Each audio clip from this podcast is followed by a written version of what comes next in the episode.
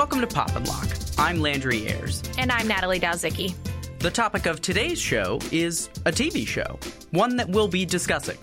And that TV show is one we have all watched Parks and Recreation.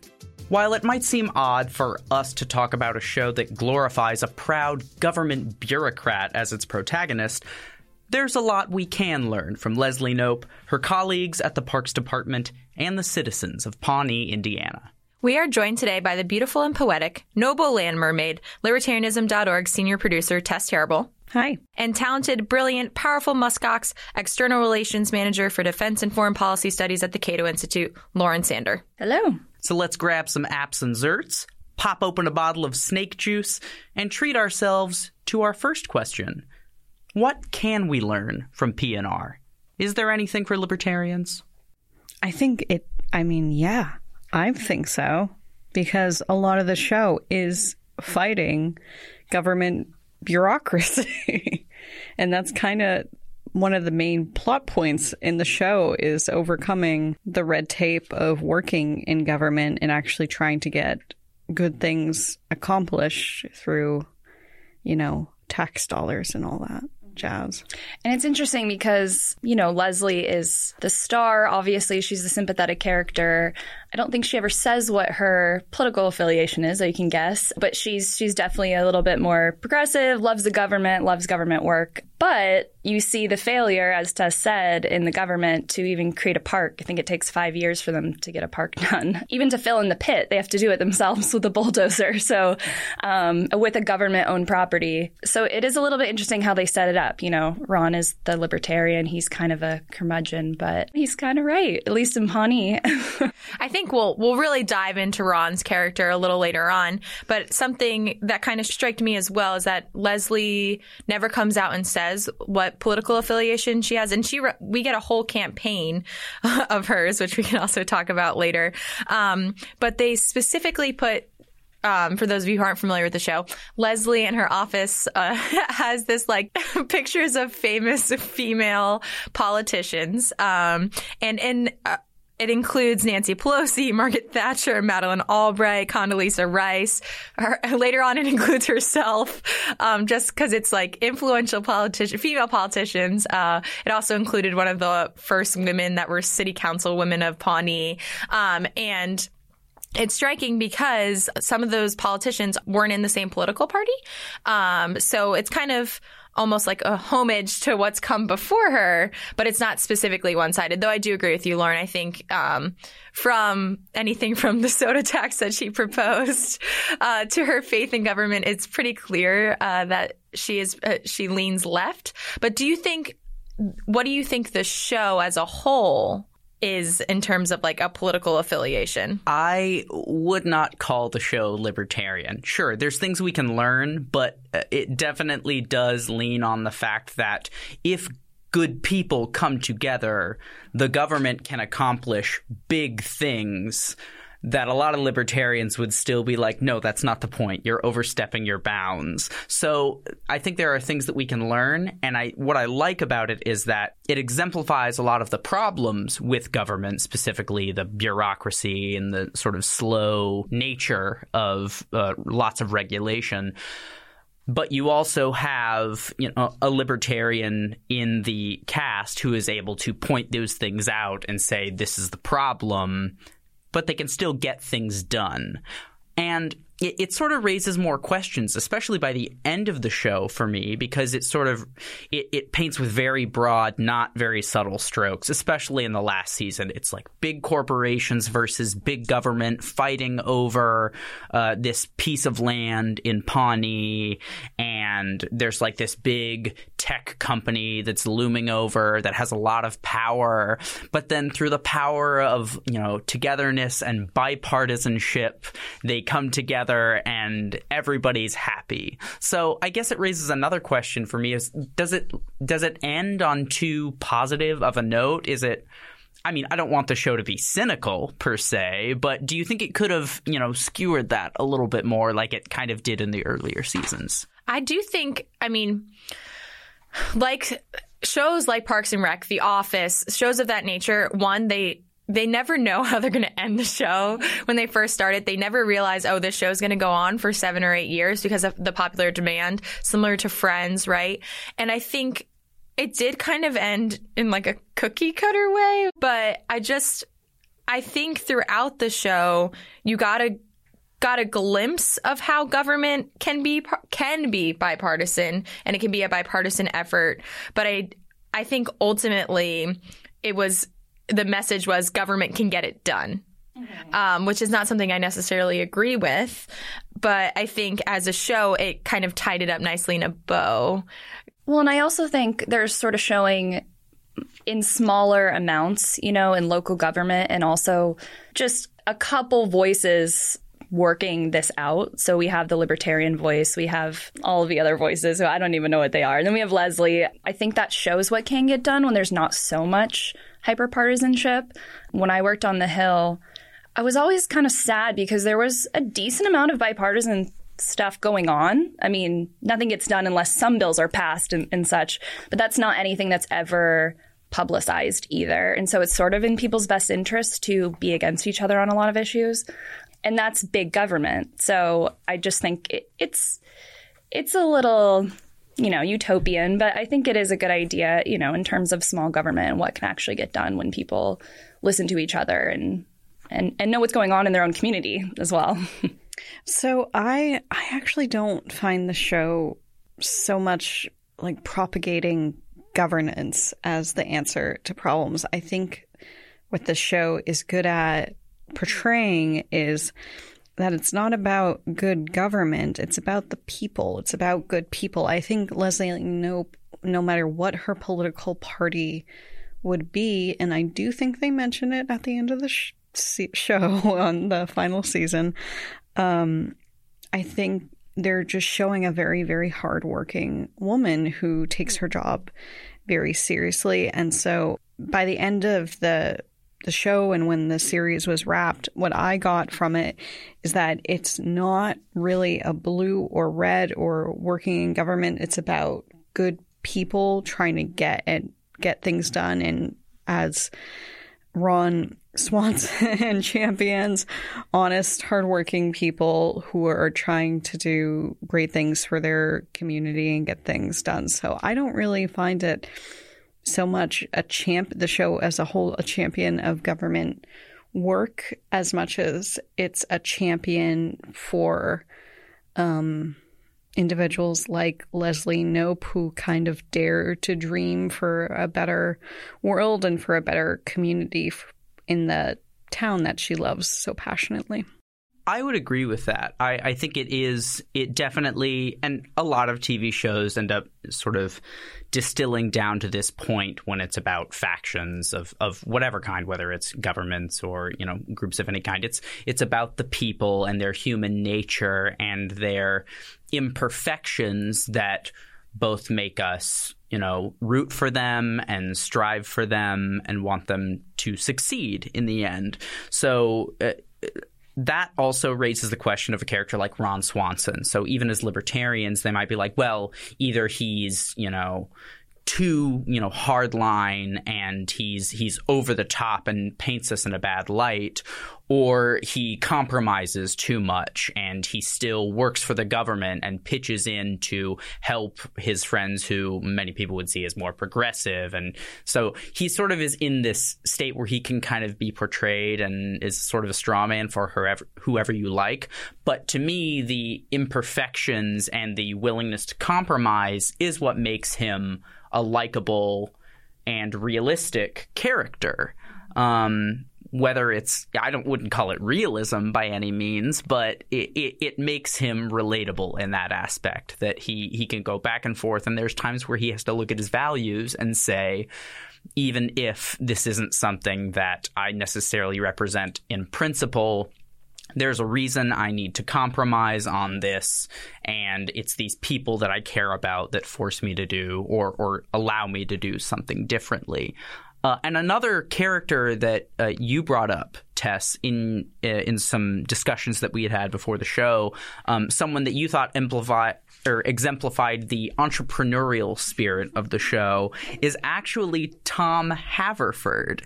Uh, can you explain to me why you think he exemplifies that? So I just watched the episode last night where Tom hands in his resignation from the government because he wants to go work as kind of an entrepreneur. And this is when he starts his, I want to say, second or third business, Entertainment 720, which he horrifically and heroically fails at. Um, but I think Tom is really where we see what happens when someone with an entrepreneurial spirit works in government. I think even more than Ron Swanson, Tom is sometimes willing to shake things up and change things in government and kind of bring in a, a new perspective to really change things for the better. Just another example of innovation. I also think it's interesting because Leslie, mind you, she has come up with lots of great ideas, and when she can't come come up with them, she works through the night and forces her uh, colleagues to come up with great ideas. But a lot of the interesting ideas, not that they were necessarily great, uh, came out of, uh, came from Tom in the sense that he, I can't remember what season this is, but like he's just constantly thinking about like what's the next big thing, like what's going to make me the money. Um, he's very money, money centric, but I think it was uh, one of the funnier scenes was when he was trying out glitter and like all of these random products and was like glitter in the detergent, glitter in your face lotion and butter. Yeah. Sparkle, sparkle, big star. yeah. And like it, he it was funny in the sense that like I think he knew it like those things were going to fail, right? But he just kept trying and trying until he found something that was like niche enough for him to make make money off of. And like Tess said in Entertainment 720, he lost all of this money, spent like obnoxious amounts of money on like a limo with a hot tub in the back. And like he was going to be the next big thing for Pawnee celebrities.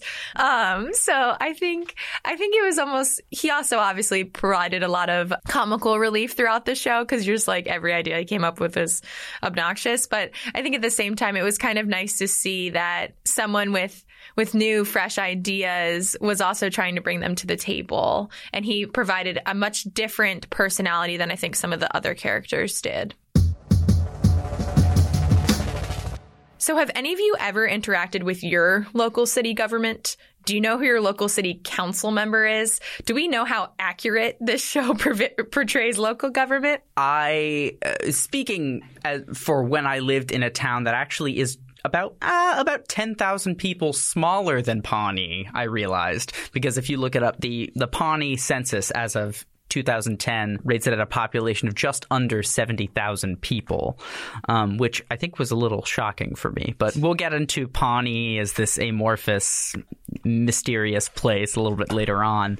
Um, I would have known maybe the Mayor Gunderson to my town, but I also never saw them, just like you never see Mayor Gunderson until the very end in Parks and Recreation.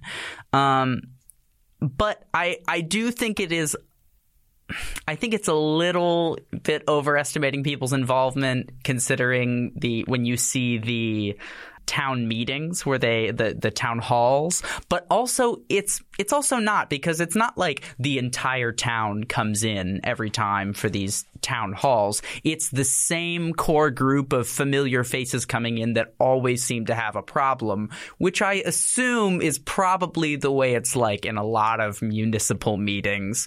Not a big turnout but consistent turnout from the people who are interested like the guy who always starts the chant. Her daughter is an idiot. Yeah. Her daughter is an idiot. One of my favorites. Um, so I like a lot of things in the show, it's a little of both, I think. Yeah.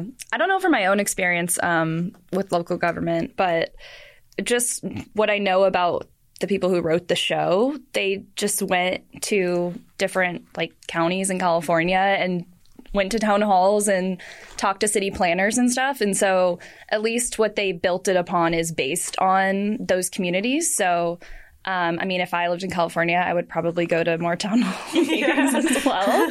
Um, but yeah, I mean, it's not small government, but people for sure, when they call their congressman, it's the same six people every single day. So it does seem like, oh, wow, all these people are calling. They're so interested, but it's, you know, oh, hi, Janet, you know, nice to hear from you again. I'll for sure, I'll, I'll pass the message along. And that's great because they're really passionate about it. But I don't think, you know, everyone knows their even congressman or city council member maybe this is kind of pessimistic, but I think very few people actually know who their local city councilman is, um, let alone necessarily care. Slash, when they're voting, they have no idea which council member they're actually voting for and what they represent. Um, maybe that's pessimistic. Maybe it's not.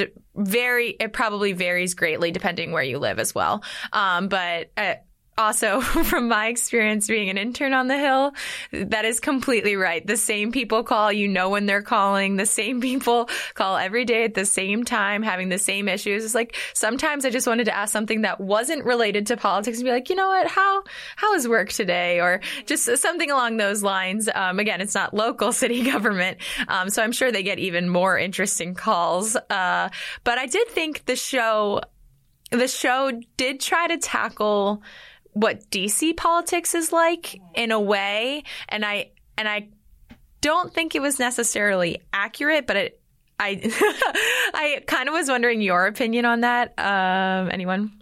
Uh, well, if we're talking specifically about the Senate race that Ben runs with the robot, uh, uh, weird, frozen candidate that we learn nothing about, I think there are portions of that that are that are true obviously amplified for comedic effect. But he was honestly a little too perfect. Like DC is not Hollywood by any means. And the people that are running for these positions it's a little bit easier to find the flaws and sort of eh, you know bring those out than I think that character tried to. He was a little too perfect. I also thought I, I appreciated, especially since I mean we live in DC, so some of the the marvels of the city wear off over time. But I kind of appreciated seeing Leslie's perspective on like she was going to hit every museum the first time she got here. She was going to go she was going to go sit at the Lincoln Memorial and like had all of these like plans. And I just thought it was kind of nice to see, especially from like someone I'm not originally from DC though I live here now and that glow kind of wears off once you've been living here for a while but it's nice to recognize that like it's a it's a big deal for people to come and visit um, the Capitol and all of the great historical sites that are here. And I think that was really funny. And I think they did it well with Leslie because she said she was like, "Well, I've been to 18 museums today, so I'm just a little tired." no matter your political beliefs or philosophy or anything, get yourself a Leslie Knope in your life. You know, even if she might push you into some things you don't want to do and be a little overzealous you need that support from someone. And if you can get a Leslie Knope in your life, hold on to her for as long as you can. I have a poster in my office that says, Be the Leslie Knope of whatever you do. I love that. True fan. True fan. Speaking of DC versus local politics, Pawnee is an interesting place, as I mentioned before. It's sort of like the you know the Simpsons Springfield. Is it trying to be every town America, or do you think it's trying to capture a specific type of town? I'm going to go with the latter. I think it's try- trying to capture a specific type of town, a Midwest town, partially because, and I was thinking this throughout watching this show, I grew up in a small town in Pennsylvania, not not too far outside Philadelphia, but my small town was way different than and handled different types of problems, ma- mainly just growth problems than Pawnee is handling, especially with like the element of the Native Americans and like what they bring to their community. So that that wasn't as easy to relate to speaking from like my personal like small origin small town but i know that like that is a, a very big deal and much more present in certain small towns in the us I'm from Portland, so I don't know. Not really from a small community. Um, I do have a friend who's from the town that's supposed to be near Pawnee, and she says it's fairly accurate in terms of you know their interpretations of people and how there's only one diner and all that kind of stuff. Just like little things that they throw in there, or how Tom wants to be a celebrity of the town, which is just, you know, it's silly. There aren't really celebrities there. Um, or when they try to make a list of all the celebrities on that poster, and like three of them aren't even from Indiana, Indiana, or something. yeah. They're like celebrity adjacent. Yeah. Um, But I, I don't know. I guess it was also they're trying to. I guess they were trying to paint what they thought maybe a majority of their audience would relate to as well. So like even if I didn't grow up in a small town like that, I could I could still relate to different elements of the town. Um, I mean, I was never a big like I didn't fight for parks. I'm not like I'm not. You big. didn't fight for parks, I'm not big. I'm not You can leave. I'm not big Here's in that movement. I mean, I love parks, but like that wasn't something like that wasn't the hill I'm gonna die on.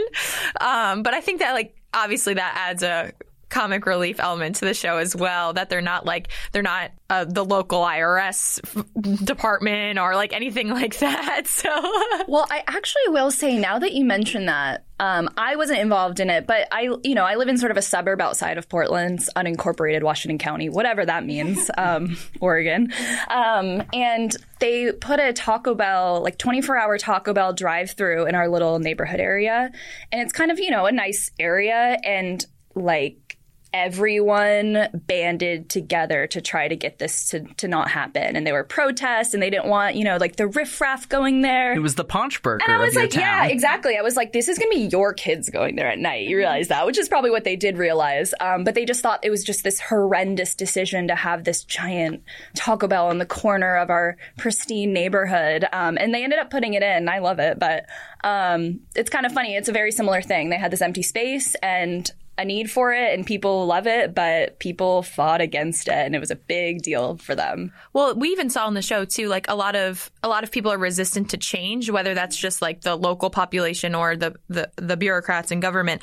Even when they were um, going through Leslie, when Leslie, I forget, she was in a competition with the guy to live in the 18th century, and uh, they, because they were trying to get rid of like very old laws on the books that were racist and uh, just very unkosher laws. And the guy, there was one uh, constituent of hers that was very against getting rid of those laws. He, well, he was trying to. They were. It was actually a really interesting, uh, like you know, discussion about like, uh, like constitutionalism because it's about like whether we should interpret the charter of Pawnee as a living document versus something that is very much set in stone and speculating about what the founders of the town intended for this document. So it's about the Pawnee charter, but it's very much supposed to be reading about like reading about the Constitution. So they're actually debating uh, Ted Party Day. Oh, Ted Party Day, Where yeah. they throw uh, a person named Ted Mm-hmm. into the lake uh, because it looks like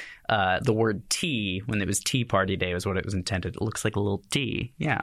It's a really good point. I kind of forgot about that episode because it really does make you think. You know, he comes in, I think he throws an egg at her or He something. does. Yeah. Because he's like, according to the town charter, if, you know, a woman does this, whatever, I can. I can respond this way. I can throw an egg at her or take her keys or her property or something like that. So, it, I mean, it is an interesting discussion. I, I can't really remember Ron's views on that episode. I think they conveniently left him Yeah, I out think of they that did. episode.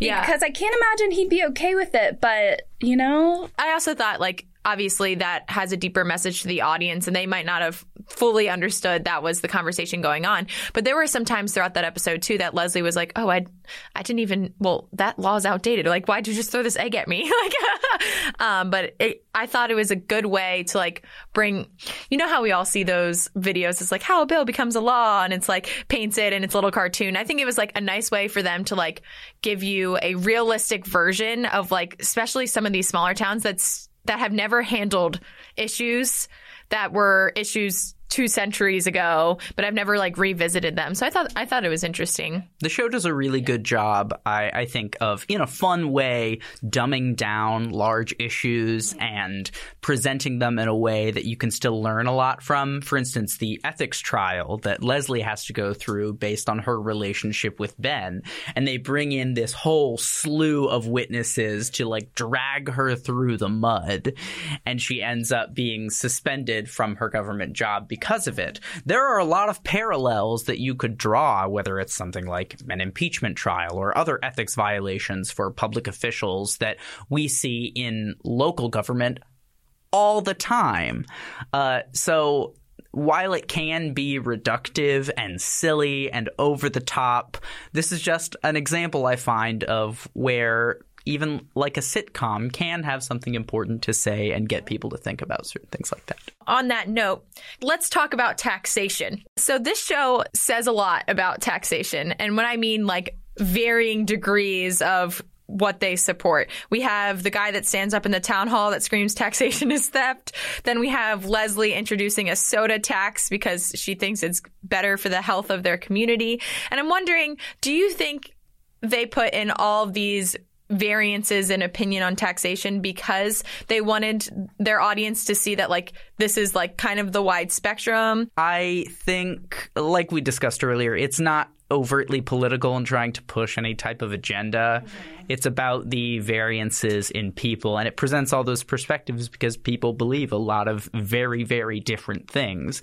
And uh, how does does the soda tax bill fails? Correct? I think it happens. Or does it No, it happen? happens. People get mad when she's running for city council, right? Oh, that's right, because passed. she does pass it. But there's a, there's a a moment there where you don't think that it's gonna happen because she's very conflicted about whether she's going wants to alienate voters or if she wants to vote with her conscience, which is another question that a lot of you know that public officials face. Like, is your job to vote for the things that you genuinely believe because you have been elected to this position, or are you supposed to be truly representative of the people that have elected you? And I thought, I mean, it was another another episode that was provocative in the sense that they, mind you, they exaggerate um, the soda. So if you think about it too, like yes, America has very large, uh, our, our beverages are very large, they're full of sugar, all that kind of stuff. So there was an element that was real in that, but I just think the, the visual presentation as well was just so funny. And then Ron comes in drinking one of them, and Leslie takes a sip, and Ann's like, "Are you kidding me?" So I think I just think it was funny because we don't necessarily always see all of the different factors that go into making a decision like that. So, for instance, Leslie had, to, like Landry said, Leslie had to consider her voters. Then she also had to consider her friends who support these businesses that have the soda tax. And she also had to weigh, um, which we didn't mention yet, is um, the fact that people were supposedly going to get laid off um, for this decision because the businesses wouldn't be making as much money. So there were a lot of factors that went into play into her voting, ultimately voting for her own. She introduced the soda tax bill, I'm pretty sure. Yeah, but I think it was really informative for us to see like all those different decisions um, that went into her vote and kind of understanding what that process was like. I agree with that. And I agree with Landry. I, I think, especially that one, I don't think they were really trying to sway anyone. I mean, they used really dramatic examples on both sides, but I think, if anything, it just sort of resonated with whatever you might already believe. And it really did show all the different sides of taxation. And do we take agency away from people so that they don't drink sugar to death? I don't know. It's well, I know. Leslie loves sugar, but she gets to decide whether she wants all that whipped cream or not, you know? So, anyway, but yeah, I agree. I think it's it's a good idea of showing how much goes into those decisions, even things that seem pretty small and and that wasn't really trying to force anyone to see a certain way, which I really like even about though the show. Leslie, who has that choice and understands that if she, you know, has the right to eat as much whipped cream and sugar and everything as she wants, she still then decides to take it upon herself to enact the soda tax to protect the children, which is a very, very common tactic we see in passing a lot of laws where everything is about protecting the children. well, if they're liquefying children and feeding it to the townsfolk, I guess. Got, had a very dark turn there in that episode. So I know we we brought him up earlier, but let let's kind of flush out Ron a little bit more. Many of the show's critics, as well as um, the ones who love the show like us, see him as a libertarian. It's pretty obvious that he's libertarian. Um, one of my favorite quotes from him was, "He doesn't do." Uh, Ron is talking about Tom here, and he says he doesn't do a whole lot of work around here. He shows zero initiative. He's not a team player. He's never wanted to go the extra mile. Tom is exactly what I'm looking for in a government employee.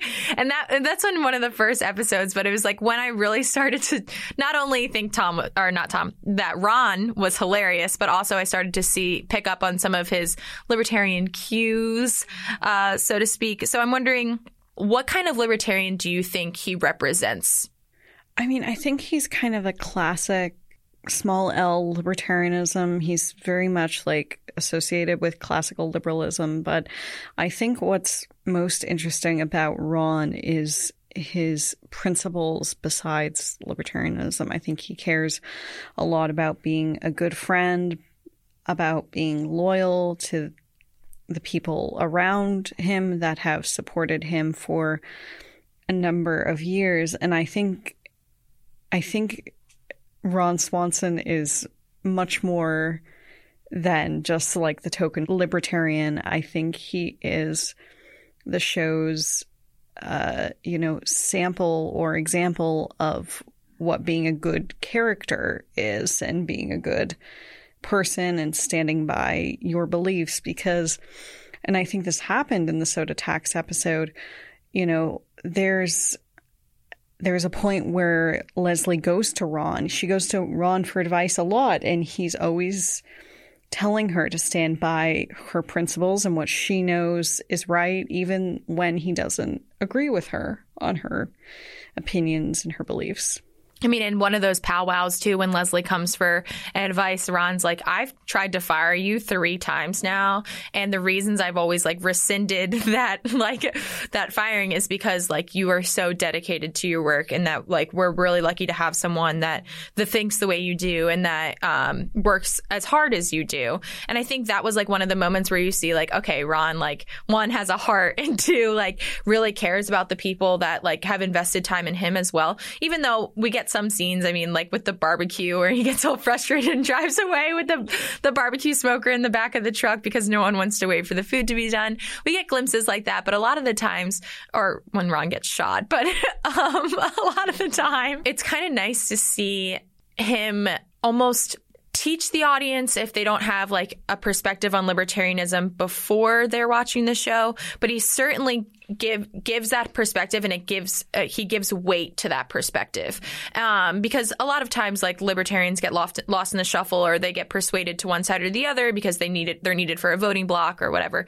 And i think he, he really brought like some I, I don't like this word but like publicity to like libertarian, so to speak. Like when you think of like a television character that's libertarian, you think of him. Um, not necessarily that you think like he's the best libertarian, the best example, but that that's someone you think about. And I think it's important that popular media has characters like those. Yeah. I, I think there's this idea of libertarianism and libertarians just not caring. And it's not really about what they think government should do. They're just kind of generally apathetic. And I think that's a really negative view on classical liberalism. And I think Ron Swanson is really a great example of what libertarianism should be because Ron really, really does care and has a lot of stake and a lot of opinions on what he considers good governance and what he considers bad governance.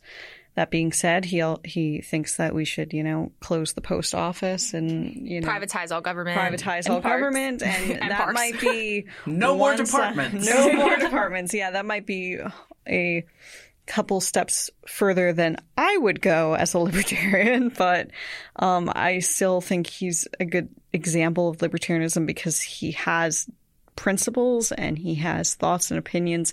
It's not this general apathetic government is stupid. I don't care what government does. It just doesn't im- impact me at all. I would disagree just slightly in that I don't think he's a good example of libertarianism, but I do think he is a better example of what a libertarian a person should be.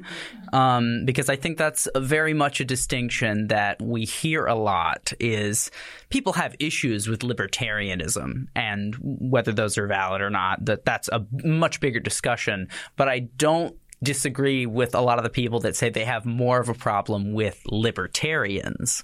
Um, because I think a lot of people latch onto that mantle and run with it and go in some really cold, uncaring directions with it. And you can still be a libertarian and genuinely be compassionate and believe that your way of thinking is going to benefit a lot of people in the best way possible.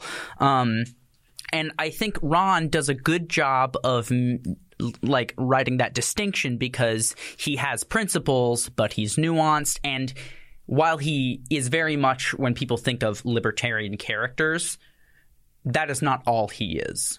He people might think that, but if you really look at it, look at the Swanson pyramid of greatness. This like the, all of these blocks, this huge poster he creates that sort of visually show all of his principles and the complexity that go into all of his decisions and things like that. So, and I think Parks and Rec and Mike Schur and Greg Daniels, the uh, creators of the show, their way of storytelling and uh, this sort of genre, but specifically their writing, I think does a really good job of taking characters from a place that seems kind of flat and uh, archetypal from the very beginning and over time really developing them and fleshing them out and giving them complexities and showing them change and learn than a lot of TV comedies have been able to do in the past. So if you were to watch like The Office, which is another show that they helped create that Parks and Rec was originally conceived as a spin-off of before it was kind of rebooted and retooled especially after the first season was finished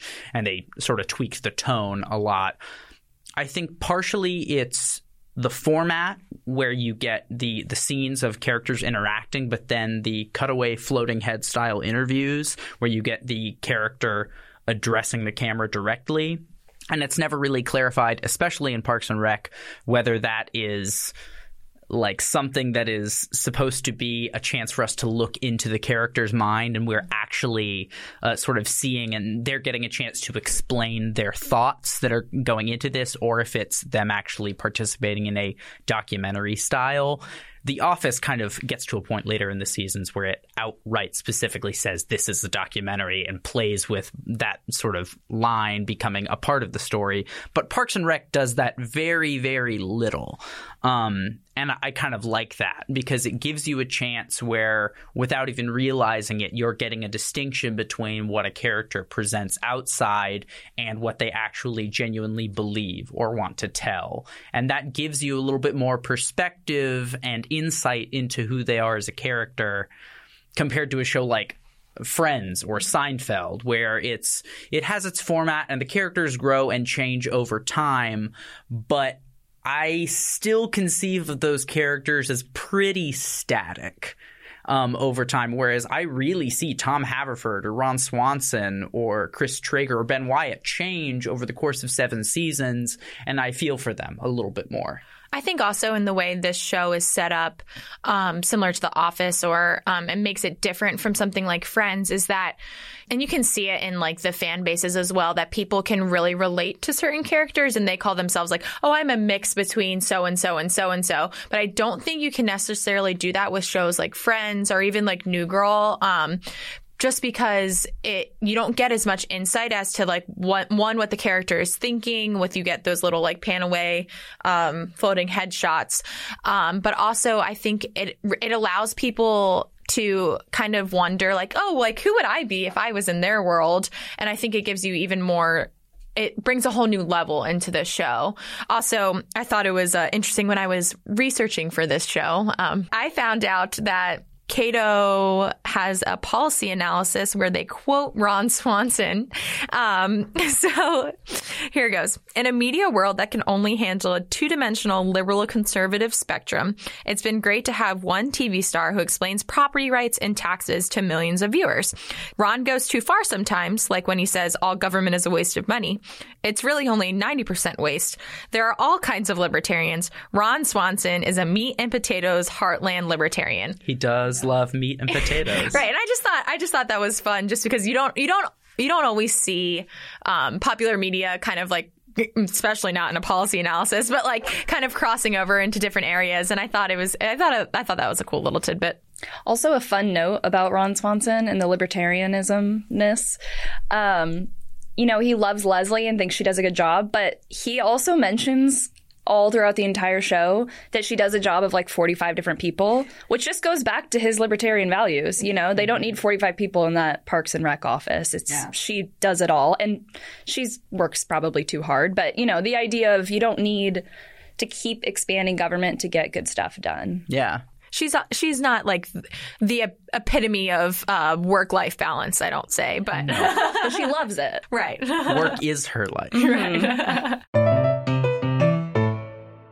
So we have nine questions of Parks and Rec trivia for you. Um, these will be untimed. I'll let you sort of discuss amongst yourselves. Uh, most of them open ended, a few multiple choice. Uh, I'll let you know when that comes up, and then there will be a lightning round at the end. You got it. So, all right, PNR trivia. Here we go. Curated by me. Leslie is placed on temporary suspension from her government job. During this time, she forms a citizen action committee named what? Isn't it named like Peep or something? but I It's something can't. inappropriate. It's, It's uh oh gosh, I can uh people. it definitely starts with a P. It's um It's like an STD or something like silly like that. I don't know. I, I I'm not sure. Committee against committee. She loves her acronyms. I don't know. Are these we give up? questions getting easier or harder? We don't know. okay. All right, we're giving up on that one. It is the Parks Committee of Pawnee. Oh, PCP. Oh, PCP. Oh, because, like the drug, they are so, So fast fast. acting and powerful that they should be ah. illegal. Dang it. Okay. Sorry. All right, fine. Number two. There is a member of the Pawnee Parks and Rec Department who got his start as office manager of animal control in 1977. What is his legal name? Gary Gergich? Wait, what's his real name though? No, isn't it? Isn't it? Jerry or Gary? It's Gary, no? I, thought I thought it was Terry. No, they start Jerry. calling him Terry in the last season. they call him Gary. Jerry. Jerry. His real name is Gary. But his real name is Gary, Gary right? Gergich. Yeah. We Final agreeing answer. on that? Yeah, Gary, Gary? Yeah. Gergich. That is correct. Yeah.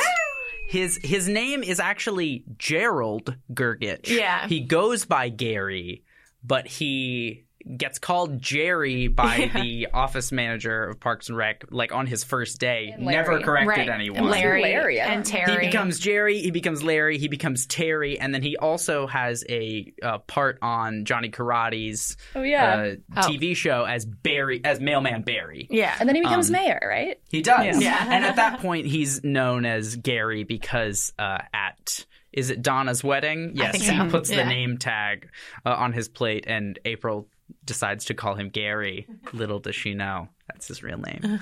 Number three, what does Tom Haverford call air conditioners? this is nitty gritty. Um, this is really I'm trying to. I, I can picture him saying all of these like obnoxious things. obnoxious things. cool boxes, Yeah, it's something like that. It's uh, Cool. You're actually pretty close. icebox. No, you changed the wrong thing. Cool boxes. Um, so it's so not cool. box. Cool. You even got the first letter of the second word.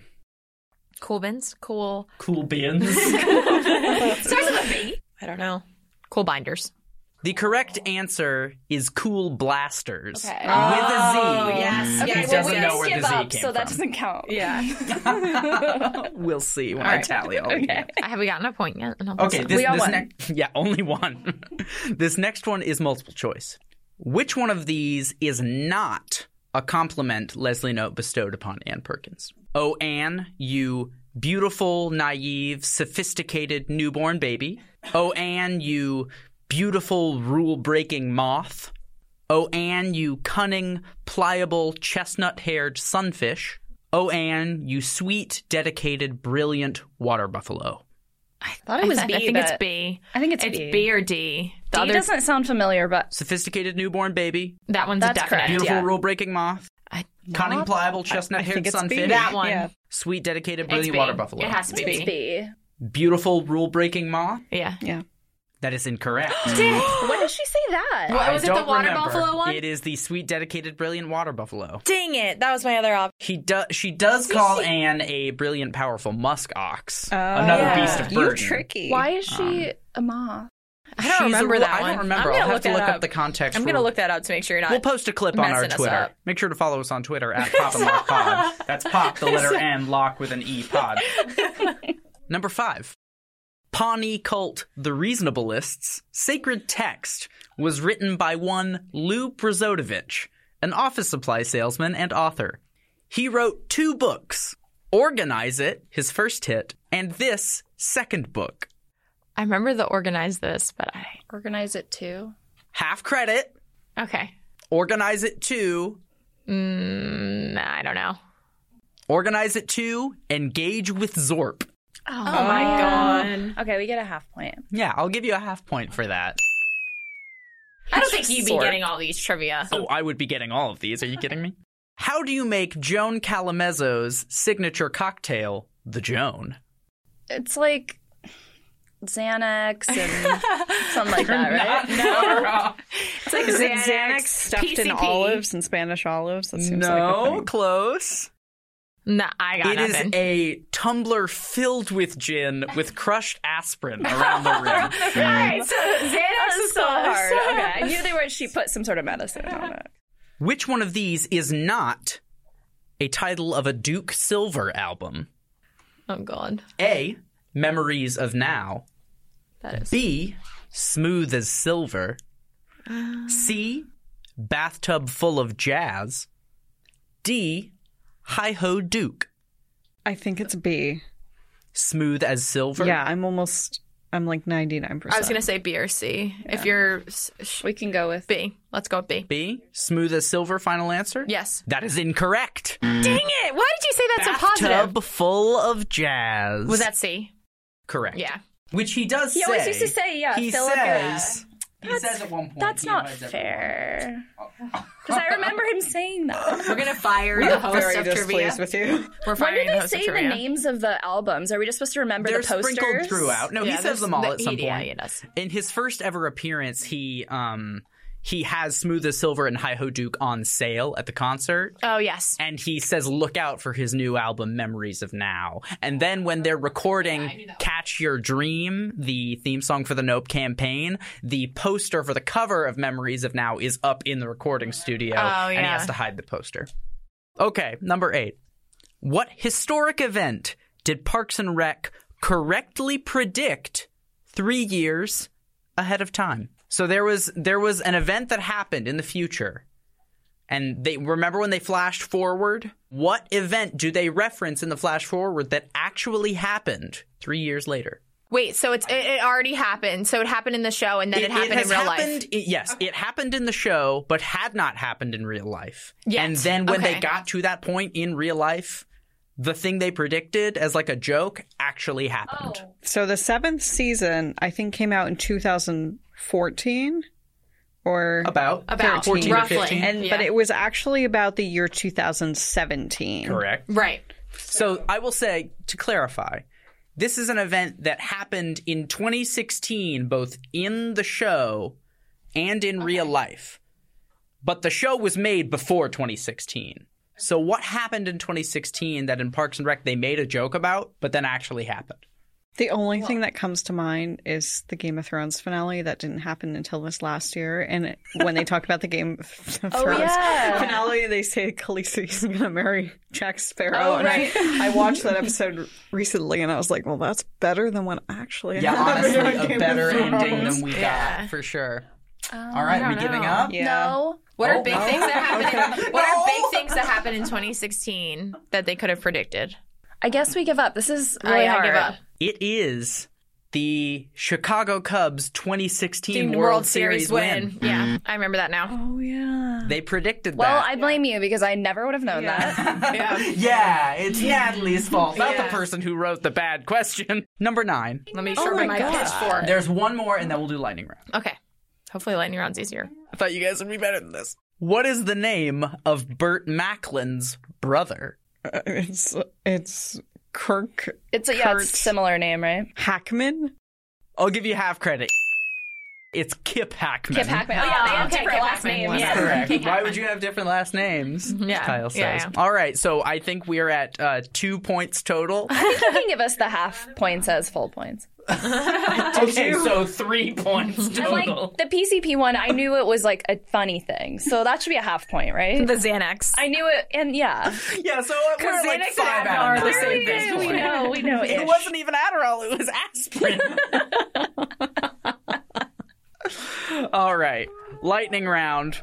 You have 30 seconds to name as many other names of Andy Dwyer's band Mouse Rat as possible. Just say them out loud, and I will keep track of them. Rat mo- mouse was one. Wait, are we oh, starting? Okay, start.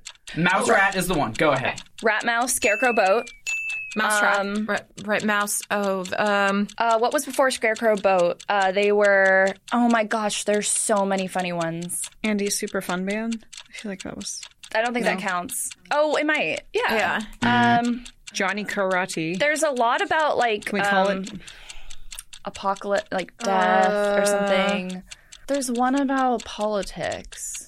I have no idea. I don't pick 30 up on the seconds have already like passed, that. but I'm going to give you another 30. I have sent these to my friends before because, like, if we ever start a band, Yeah. and yeah, and I can't actually remember them. But, 15 seconds remain. but we got Rat, we got Ratmos and Scarecrow Scarecrow Boat.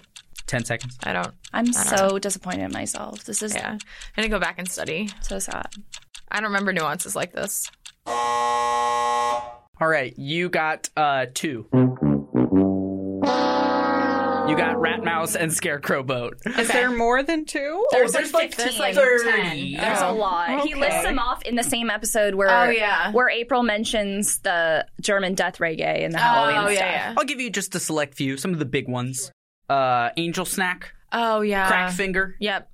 Department of Homeland Obscurity, Oh, politics yes, there related, it yeah. was. Eagle Eye Tiger. Eagle Eye Eagle Eye Tiger. Tiger, new band name I call it. That one. Uh Fleetwood Mac Sex Pants. Oh yes. Or just Fleetwood Fleetwood Mac. Mac. yeah. I call it. Uh, Jet Black Pope, Muscle Confusion, I don't remember that one. Jet uh, Black Puppy Pope. Pendulum, Teddy Bear Suicide, Oh, yeah, Teddy Bear Suicide. Two Doors Down. instead of three. And I'm gonna give it to you just because I would feel bad. Rat Mouse is technically only an alternate name of the band when they're playing without Andy. But it's When still they- a name of the band. Yeah, I'll still I'll allow that. So we are at uh Teddy Bear Suicide is my favorite. so know e- even if we give you the five points that you received We in the had a first round, we're effort. now at seven. Dismal effort, everyone. Really proud of y'all. well, this is like, can we end it on a happier note? Because I, I'm really disappointed. we can do that. We can do that. So it is time for a new segment here on Pop and Locke where we talk about the other pieces of media that we're all consuming. This is Locked In. Natalie, what have you been consuming lately? I'm not ashamed to say that I'm a big Bachelor fan. Um, don't think we're going to be talking about it on Pop and Locke because there's not a whole Never say never. lot of um, political ties to The Bachelor, but you never know. Um, so I've been following Reality Steve and th- following The Bachelor show as a whole. Very, very excited for the new Bachelor spinoff. Um, listen to your heart. Um, I cannot sing. I do think it'll bring a, a lot of uh, comedic relief is to it my a, life. a Wait, singing it's a show? singing love. Oh, show? you have no idea. The Bachelor franchise is just getting bigger and bigger. And what they're doing is they Do they wear masks? no Like the masked singer? the masked singer Bachelor. I would love it. The masked bachelor. The That's masked what they should do. yeah, and make them Muppets. The masked Muppet Muppet, singer. bachelor singer. anyway, so that's kind of what I've been watching. I also um, been catching up on Westworld. I'm also watching The Bachelor. Here is my campaign to get on The Bachelor. I am not there to date a 28 year old man child that still lives with his parents. I am the there to make 30 new gal pal best friends. One in every state, not every state, but a lot of states. Free places to crash when I travel. And I, as some people in this room can attest to, tend to be the mother hen of whatever whatever group I fall into. True. And therefore I will just be like the department therapist on The Bachelor, and it will be a much more productive Bachelor But, season. but you'll have to create some drama so that they don't vote you out. Well, they're I all will, 22, will. so I They think there will be some some drama. yeah, yeah, and I am twenty. I'm 27, so I'm you know old and wise, way too old to be on The Bachelor. So. Uh, I will say I I did receive a callback to be on The Bachelor when I was 18 years old. 18. Mm-hmm. They allow 18 year olds almost. I, well, I, I should so also ready say for marriage I, I, wasn't even 18. I, I received a callback for the show. If we can double the amount of Twitter followers on our Twitter, I will tell the story on air. Otherwise, it's just a mystery. How did you miss out on me, host of Pop and Locke, being on The Bachelor? We Twitter may never will- know. The world may Twitter, never know. Twitter will have to decide whether they want to know why. I guess so. All right, Lauren, what have you been up to? Um, well, Homeland's final season just premiered. Um, I was going to wait and watch it all at once, but I immediately watched both episodes as they aired. I love that show so much. They are talking about the Afghan peace talks right now, like as it's sort of happening in real life. I just love that show so much. Um, I also am watching Outsider is a new show on yeah. HBO. Um, it's based on the Ste- Stephen King novel. As I mentioned, I like spooky things. Um, it's really good. It's it's not like really creepy if people are worried about watching it. It's more of like a mystery kind of. How would you rate it crime. to other HBO shows you've seen? It's good. It's a little slower. You Okay. definitely have to be dedicated to to the journey, I guess, um, because it, it is sort of a true crime story. They're trying to figure out what happened, so it's not super super exciting, but it's really good. Um, and then last podcast on the left is my favorite podcast. I listen to it all day, every day. They're currently talking about uh, JFK assassination. Um, so they're they're basically telling Lee Harvey Oswald's story. They're going to talk about JFK, and then they're going to go into all the conspiracy theories. But um, it's a true crime horror comedy podcast. Um, it's a little weird, but I love it. I listen to it every day. Highly recommend it.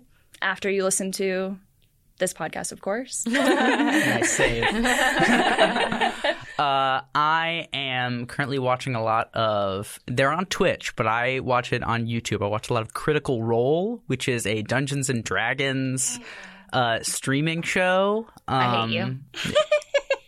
if you watched it, you would understand. Um, I have watched all, and I'm currently up to date with the second campaign that they've been doing since 2016. Wait, you're not playing it. You're watching people no, play I'm it. watching. Well, I am playing it. I'm playing He playing plays it on Thursday nights. Yeah, I, Wednesday nights. Wednesday nights. Um, Thursday nights is my other game with some people here Oh, at the I, I think I got confused.